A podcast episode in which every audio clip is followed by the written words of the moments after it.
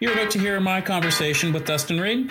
Uh, Dustin and I talked about all the current events, including the Trump lawsuits, what the Fed is likely to do at the next FOMC meeting, and the Phase 4 fiscal policy. I hope you enjoy.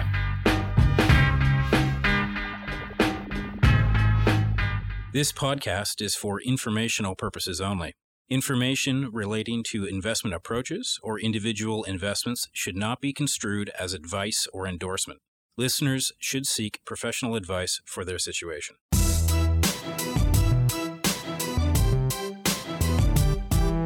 Welcome to the Mackenzie Investments Podcast. My name is Matthew Schnurr, and I'm delighted to be here with Dustin Reid. Dustin is the Chief Fixed Income Strategist. Dustin, welcome back to the podcast. Hey, thanks very much for having me, Matt. It's great to be back. It's been a while since we've last had you, and certainly a very interesting time. On the political side, we've had the new Biden administration uh, start selecting some appointees. Uh, we have the Georgia runoff, of course. We have some talk about stimulus. Um, on markets, we had a, a gangbusters November with sort of a reflation trade coming uh, on the back of vaccine news. Uh, and of course, we have the FOMC uh, meeting coming up next week. Dustin, what are you paying attention to? I mean, the bulk of my time right now, kind of post elections, been you know watching some of the tail risk stuff around, you know, what might happen if you know Trump was successful. Um, obviously, that's a very narrow path, and you know, getting smaller by the day. But you know, as an analyst, it would be you know, in, you know, inappropriate for me to just completely ignore it in case there was a, a material market event. You know, but uh, it does very much look like Biden is going to be you know the next the 46th president of the United States and bring in that administration. But um, you know, kind of beyond that, I've spent a lot of time on the Fed. Uh, the Fed meeting next week, I think, is important uh, in terms of the um, you know the next calculus for how the Fed's going to move forward. And then I would say the third thing that I've been spending a lot of time on is the um, the fiscal discussion around uh, you know the so-called Phase Four um, uh, you know, policy that may happen uh, by year end. You know, it looked off for a long time. You and I have talked about that before on a few podcasts. Uh, mm-hmm. That seems to have a bit of a new life, albeit at a lower notional level. Um, and so, kind of combining all those things, at least uh, kind of near term, to get us through year end in terms of risk appetite uh, and what it means, particularly in my space, fixed income and FX. those are kind of the main the main three themes. Great. Well, why don't we why don't we dive into a little bit more uh, conversation on those three themes? So let's start uh, with the uh, you, you, said the tail risk event of of Trump being successful in some of the the lawsuits. Um, are you willing to to say at this point that the probability is nearing to zero, or is there still some light that uh, that Trump could um, find some sort of recount or or, um, or make a case? Yeah, I think it's absolutely trending towards zero. I mean, originally I was kind of in the five to ten percent camp, and then moved towards five, and then you know, kind of five trending towards zero. And I think we're kind of in the small single digits here, uh, and maybe at best. You know, Texas has filed, the Texas AG has filed a uh, a case uh, with the what it effectively de- defaults to the Supreme Court. Texas is suing three or four other states, including Michigan, Georgia, uh, think Wisconsin and maybe uh, Pennsylvania. And uh, you know, I'm not a complete expert, but my understanding is when you have when you have states suing other states, it basically defaults to the Supreme Court um, in this particular matter. And so the question is: Is the, is the Supreme Court going to you know take up the case? A and then B, you know, who, who knows how the Supreme Court will will rule.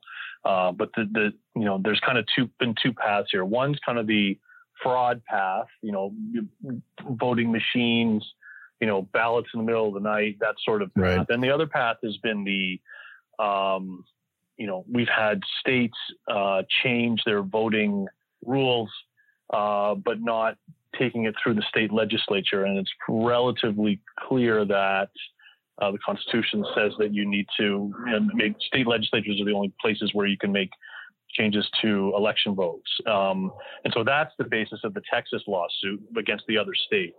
So who knows how that goes? So, you know, this is still like dwindling here for a while, uh, or I should say, like, you know, happening here for a while. Um, you know, the 14th is a big day in terms of the electoral college, but, uh, you know, the, the, the lawsuits haven't completely gone yet. And it would be, you know, on a, on a generally, on a 5-4 court, maybe a 6-3 Supreme Court, and, you know, it's, it would not, you know, it's important to keep an eye on all probabilities, which is what we try to do here. And, uh, you know, can't, you can't say it's a zero. I think, you know, anything is, it's been a wild year and anything is possible. And this is the year for more wild things to happen. So, you know, it's probably a nothing, but uh, it's one of those things that you know I think you know you keep an eye on and you see what happens, and that's you know that's what we're doing. Fair enough. Uh, so maybe we'll leave we'll leave that there. Uh, you, you, mentioned the Fed is the next thing that you're you're watching closely. Uh, what are you expecting out of the, the Fed? Are you expecting any uh, any course shift or adjustment uh, in the in the upcoming meeting, or or what's your general uh, expectation there? So we've had a pretty strong view on the Fed since the summer that the Fed would need to adjust its what I would call its COVID, COVID QE purchase program and extend the duration or extend the weighted average maturity of its purchases, uh, you know, longer uh, than it had been doing. The Fed's basically been buying bonds with an average maturity, average duration of around four and a half years. Um, we think that at some point the Fed's going to extend that to maybe closer to 10 years which would be closer to the QE3 duration if you all, if anyone remembers the uh, the QE3 um, you know program. I think the Fed wants to do that because it wants to show not that it wants to lower rates per se, but I think it wants to kind of backstop rates and show that it wants to provide liquidity and credit and, make it as easy as possible for both consumers and you know small business and medium businesses, medium-sized businesses all along the curve uh, you know, for fixed business investment, for consumers, kind of anything that's, you know, longer term, uh, not necessarily, you know, that would be pegged to more the shorter end uh, part of the curve. So I think the Fed's going to do that. Um, and for a little while here, we think that the Fed has, you know, is going to do that next week on the 15th, 16th. It's meeting on the 16th. Um, and, and not to jump ahead, but there's a bit of a calculus going on here because obviously the Fed has done a lot by many by many measures.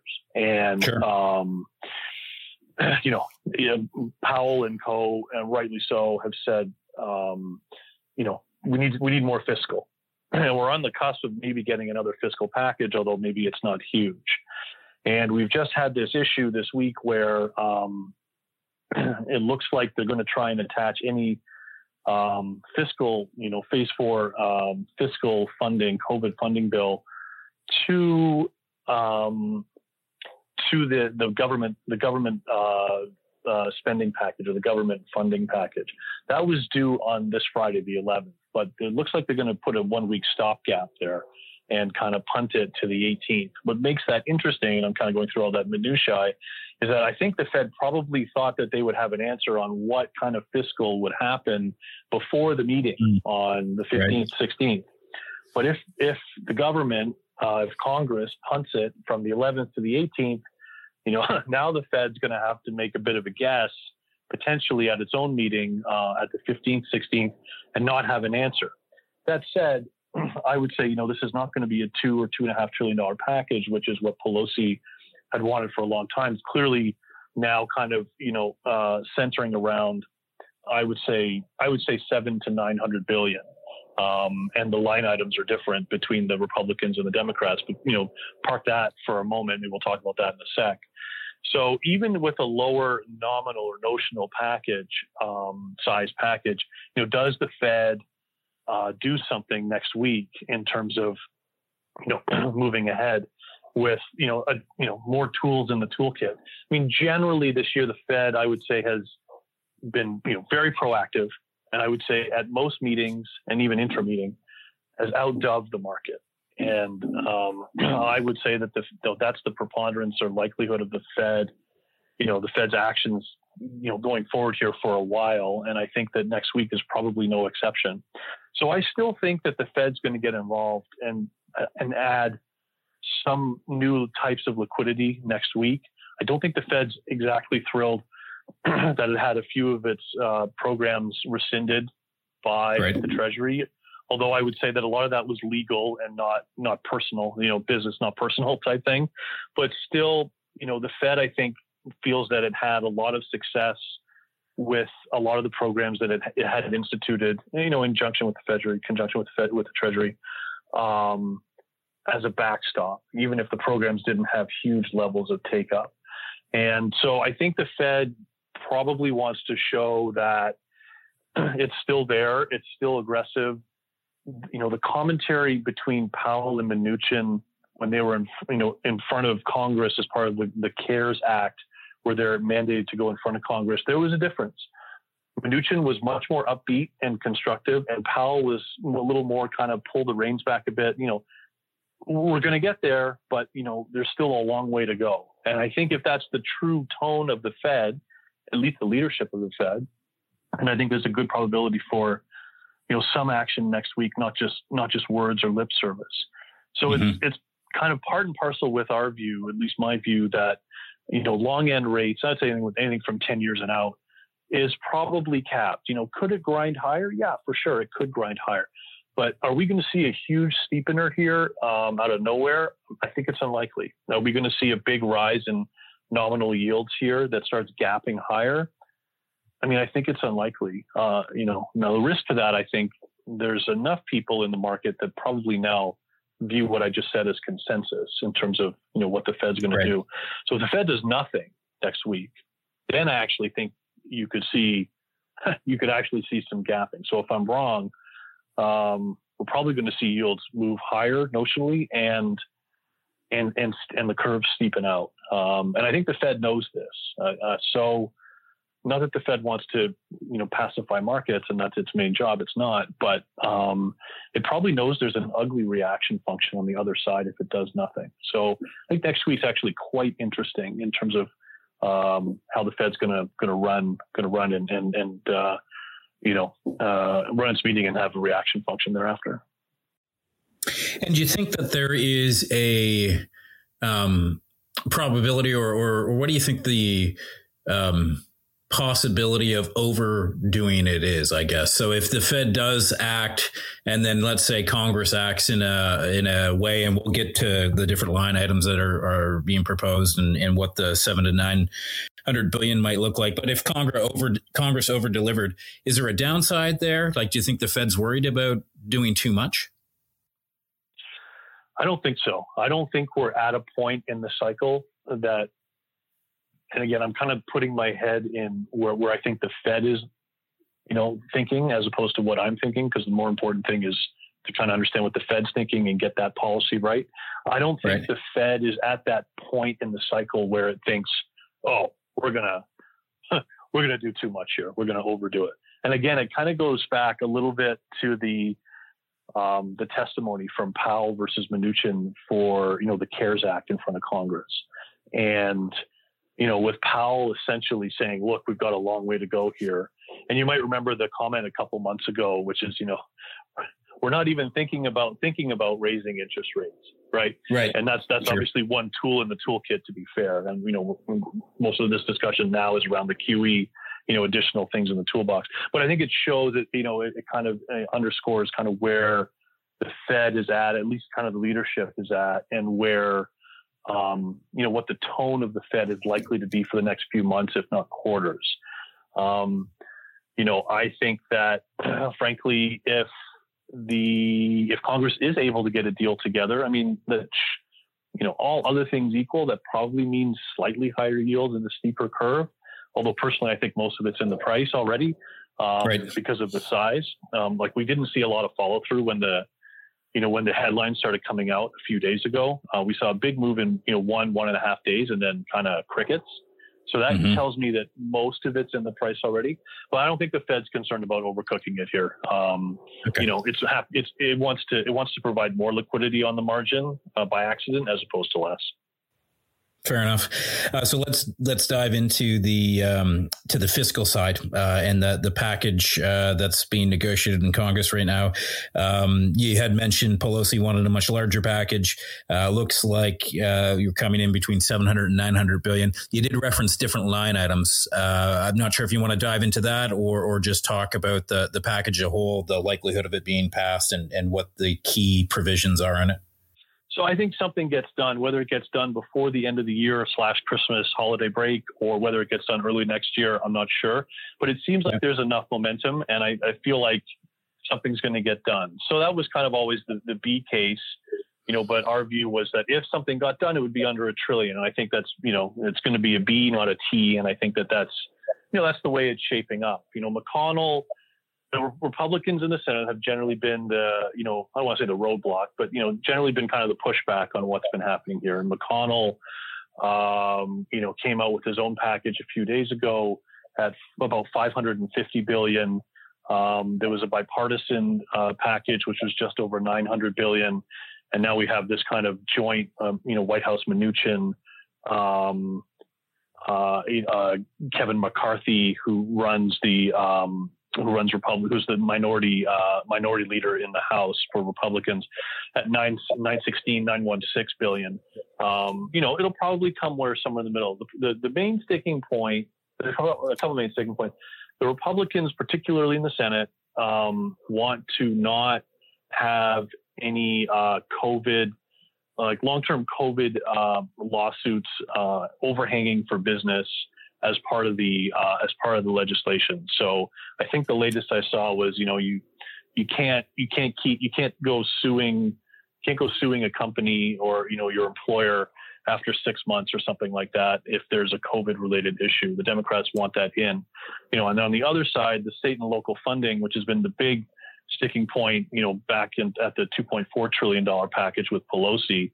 Um, the Democrats, particularly House Democrats, want uh, a lot, uh, not a lot, but but a you know a significant f- funding for state and local um, governments. Now they've started to kind of get around that with you know there's going to be schools like school funding as part of that line item.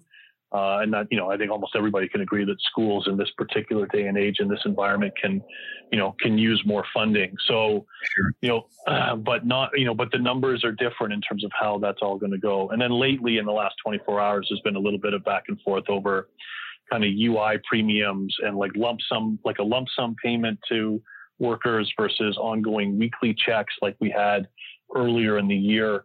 So that's kind of a new little sticking point. I mean, I think this all gets ironed out, um, you know, at some point, because I think everybody realizes that something's better than nothing. And then assuming that there is a Biden, um, you know, administration, I, I, think that there's probably going to be another kick at the can at this at some point in the first quarter. And frankly, mm-hmm. Biden's already said as much. But you know, we need to get through the Georgia Senate races, which I guess is something that I didn't talk about in terms of the first three things. Um, that I'm looking at, although although we are, but there's not a lot of information there. Um, you know, and see what happens in terms of the Senate, and you know, because that's going to dictate, you know, not all policy, but it's going to have a serious impact on you know policy and how uh, and how bills move through Congress, uh, presumably under uh, you know a Biden administration. Uh, fair enough. Uh, so, so going back, I guess to to think about both your comments about the Fed uh, as well as the fiscal policy, and to translate it from the um, call it academic to the practical. Uh, what are you what are you recommending in the portfolio? How are you positioning the the fixed income in order to take advantage of some of those uh, insights that you have from both the the Fed and the fiscal? So, you know, we've we've got a little bit of uh, duration on via options for for next week, the Fed meeting, uh, in case they do, you know, outdove the market uh, and come in with a very strong package. Um, you know, then that's more that's more a, an event play or a tactical play, I would say, as opposed to kind of a, a structural medium term view. Um, right. You know, part part of that part of that's just you know a function of our own portfolio and what else we have what else we have going on in there, uh, and some of it you know is just kind of you know opportunistic, you know what's priced, market positioning, you know all those sorts of things that we look at. You know, from a longer term perspective, I you know I, I can again I can see the yield curve grinding higher over time we need to get through a couple of events here, and I'm not trying to, you know, hedge hedge the question at all, but uh, the Senate the Senate story in Georgia is important, and it's tough to make big calls on the shape and directionality of the curve until we get a little more uh, clarity on that. But broadly speaking, I'm still in the same camp in terms of mm. not expecting yields to rip higher and the curve to massively steepen. Um, I think that there's enough uh, a couple things. There's enough economic malaise to come about, you know, vaccine aside. I think there's enough demand, foreign demand for North American paper in this particular case, you know, U.S. Treasuries, um, to kind of buy on, you know, buy on dips in terms of price or anytime you know yields are higher, you know, kind of uh, take advantage of that. And and I think the Fed is looming. If the Fed is not there next week, and I'm incorrect, I think the Fed is going to do more um, at some point in Q1. Um, the vaccine stuff makes things a little a little trickier. Um, I think the speed of the vaccine, in terms of its efficacy rate and rollout, has you know surprised you know positively to for many sure. people. Um, yeah, it's it's it's phenomenal news, and let's let's hope it works. Um, but that makes things you know that makes that makes things a bit challenging, right? I mean, you had I mean, even in October, the Bank of Canada at its October meeting uh, said that it didn't, you know, it was it was doing forecasts based on the idea that, you know, mid 22, uh, mid 2022 was when we'd really kind of get things going for the vaccine, and that's you know, in those four weeks, not even really, um, you know, the world changed at least in terms of when it can expect to see uh, the vaccine and the efficacy rate, right? So it's kind of so even like big central banks are still having to recalibrate um, sure. significantly. So, you know, as the central banks are recalibrating their their policy significantly, it obviously has an impact on markets and fixed income and and how we and how you know I and we look at things too. So, um, you know, I'm just I'm not ready to I'm not ready to just say yields are going to rip higher here for kind of those three main reasons. Obviously, the vaccine is is a is a big. I want to say it's a risk. It's the wrong term for you know uh, constructive news. I'll take but, the risk, right. but the vaccine is you know for for yields to stay you know materially lower and capped. Um, a vaccine that allows the world to normalize is going to have a significant impact on that. So um, it's going to be a very interesting uh, a very interesting first quarter and first half just to see how the mm-hmm. rollout goes uh, across the world, not only in the U.S. and Canada, but across the world, sure. and how how society feels, you know, comfort levels in society about going out, traveling, uh, how various you know states and economies want to reopen businesses or not reopen businesses.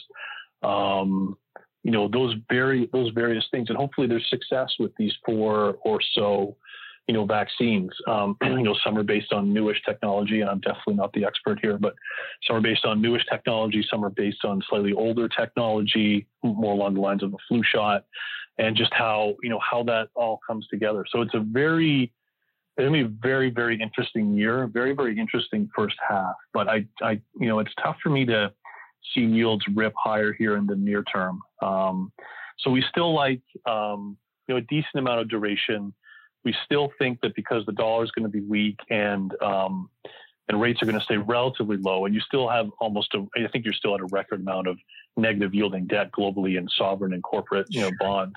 Um, you know, people are going a little further out the curve, taking a little more risk. So EM's interesting to us. EM local currency debt is very interesting to us. We've been increasing our our weightings in in that. Um, you know, we uh, you know, we like a, a, couple of a couple of areas, and particularly wherever you can get high real rates. So uh, China government bonds have been very interesting to us in various parts of the portfolio. Uh, Mexico, um, uh, Brazil. Uh, so a, a, couple a couple of high yielders, so to speak. So it's been, you know, so we're kind of picking and choosing uh, a few EM names, but at the same time uh, I like kind of buying a basket in case you have kind of a, a sovereign, idiosyncratic sovereign issue that uh, that right. blows up a certain name. But we have we have increased our um, our weightings to uh, to China and Mexico over the last uh, last month or so. Excellent. Uh, maybe just one last question. You referenced the Georgia runoff sure. a couple of times. Um, yeah. You, you, said there wasn't a lot of data. I know that your uh, when we talked last time, your base case was that Republicans would hold at least one, uh, and then and then hold the, the, Senate. Have you seen anything that changes that base case, or is that where you're still uh, comfortable? Yeah, I, I mean, the, there's not a lot of, I mean, there's not a lot of polling data out for this, and even you know, as we know, the polls have been way off, and you and I have had a number of discussions around. Yeah why some of the polls I wasn't uh, super happy with, and that, that kind of ended up being the case. So we don't have a huge amount of data. Um, the polls that I have seen uh, have suggested that it's very much uh, a very close race, mm-hmm. and uh, even even with the Democrats leading. So, you know, uh, it's again, it's too cl- it's too close to call. Um, I think there's a good probability that at least one of the races will skew towards the Republican side, um, but it, it, you know, it, it it may not. It may not, and uh, I'm looking to see uh, where we are kind of the week before uh, the election, which might sound obvious, but um, I'm hoping that uh, the, the pollster that got a lot of the presidential race correct, um, even if he had his overall call wrong, he had, you know, he was very close. They, he, they were very close on the numbers, and they happen to be headquartered in in Atlanta. Uh, right. And I'm curious to see if they do polls and kind of where they are. They te- these guys, I think, will tend to come out a little closer to the actual uh, date, January 5th, uh, in terms of releasing polls. So if they are doing state polling, I'm interested to see because they seem to have a very good way of understanding the um, the electoral sample and getting the right the right sample sizes in there, which kind of uh, you know gets you a little closer to the pin, if not exactly on the pin. Um, so that I'm waiting for that uh, before kind of making more definitive calls. But I think that I think it'll be tough for the Democrats to pull off both seats. But um, the initial inkling or initial implications from the polls that I've seen are that it's it's very much a horse race.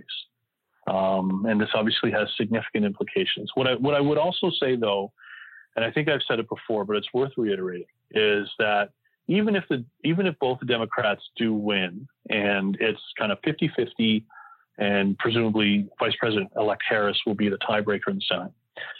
I would say that we have a few senators who are willing to cross the aisle on both sides. Um, sure. You know, for various policy reasons. And, you know, and, and not everybody shows up to every vote. And, you know, for like, for example, the, you know, Fed just, uh, the Senate just nominated, or sorry, the, the Senate just uh, confirmed a Trump appointee as a new one of the governors as the, at, at the Fed, the former head of research at the St. Louis Federal Reserve, who was you know well generally well liked. Sure. And I think the I think the overall vote was 48-47. And I hmm. say that only because there's a handful of people. I mean, it's a, it's an important vote. People are generally around. People get sick. People have been sick. Um, right. You know, and not everybody can make it. And, uh, you know, so there's a handful of votes. So just because it's 50 50 with a tiebreaker, it doesn't necessarily mean that it's going to go that way because everybody's got to show up and everybody's got to vote along party lines. And I think, I think that's a big ask. I don't think that that's going to necessarily be the case on on many things um, for the next two years. So where it's a bigger deal, and it sounds a little bit weedy, but where it's a bigger deal um, in terms of policy is that if the Democrats win both and it's 50 50 plus one um, or a tiebreaker, it will be not McConnell will not be running the Senate.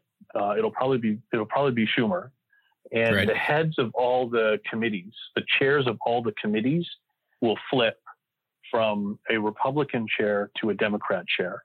And that means that the policy agenda, whatever is introduced in terms of bills on the floor, you know, investigations, you know, right. uh, what, what, all that kind of stuff is going to be driven from a party that's currently not leading.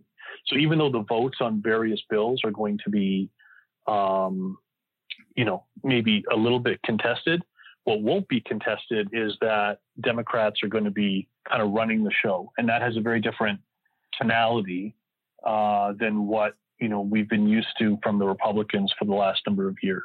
And that I think the market it's tough to price what the market's actually thinking about that, but that I think is very important for what's going to happen in terms of like the agenda for 21 and 22. Dustin, that that was uh, that's fantastic. Uh, really appreciate you spending uh, this time with me. Uh, just to, to summarize uh, some of the key points that I, at least I took away. Um, it sounds like you know a fair amount of uncertainty uh, heading into the, the end of this year, um, where the uh, the Fed is likely to cap uh, to extend their uh, their um, QE to to look at ten year uh, purchases. Uh, you're expecting a stimulus package to get together somewhere between 700 and 900 billion. Um, and the way that you're thinking about this in the portfolio, bit of duration, uh, increasing your allocation to EM local currency debt. have I summarized it correctly? Yeah, I think so. Yeah, I think the Fed's going to, you know, if they increase the weighted average duration, they're going to uh, average it out closer to uh, closer to 10 years, and that'll affect the entire the entire curve. So the long end of the, the curve, the 30 part of the curve, and 20s will probably, you know, should, should stay a little a little more capped as well. Um, yeah, but yeah, I think you're right on. So that's great. Thank you. Thanks, Dustin. Really appreciate you taking the time. Uh, I look forward to our next discussion. Same here. Thanks very much for having me on. Take care. The content of this podcast, including facts, views, opinions, and recommendations, is not to be used or construed as investment advice and is not an offer or an invitation to buy or sell any security. The content of this podcast should not be relied upon for any purposes, and Mackenzie Financial Corporation is not responsible for any reliance upon it. This podcast includes forward looking information that reflects our current expectations or forecasts of future events. Forward looking information is subject to risks, uncertainties, and assumptions that could cause actual results to differ materially from those expressed herein. Our views are subject to change based on market conditions. Commissions, trailing commissions, management fees, and expenses may be associated with mutual fund investments. Please read the fund facts and prospectus before investing. The indicated rates of returns are historical annual compounded total returns, including changes to unit values and reinvestment of all dividends or distributions, and does not take into account sales, redemptions, distribution, or optional charges or income taxes payable by any security holder that would have reduced returns.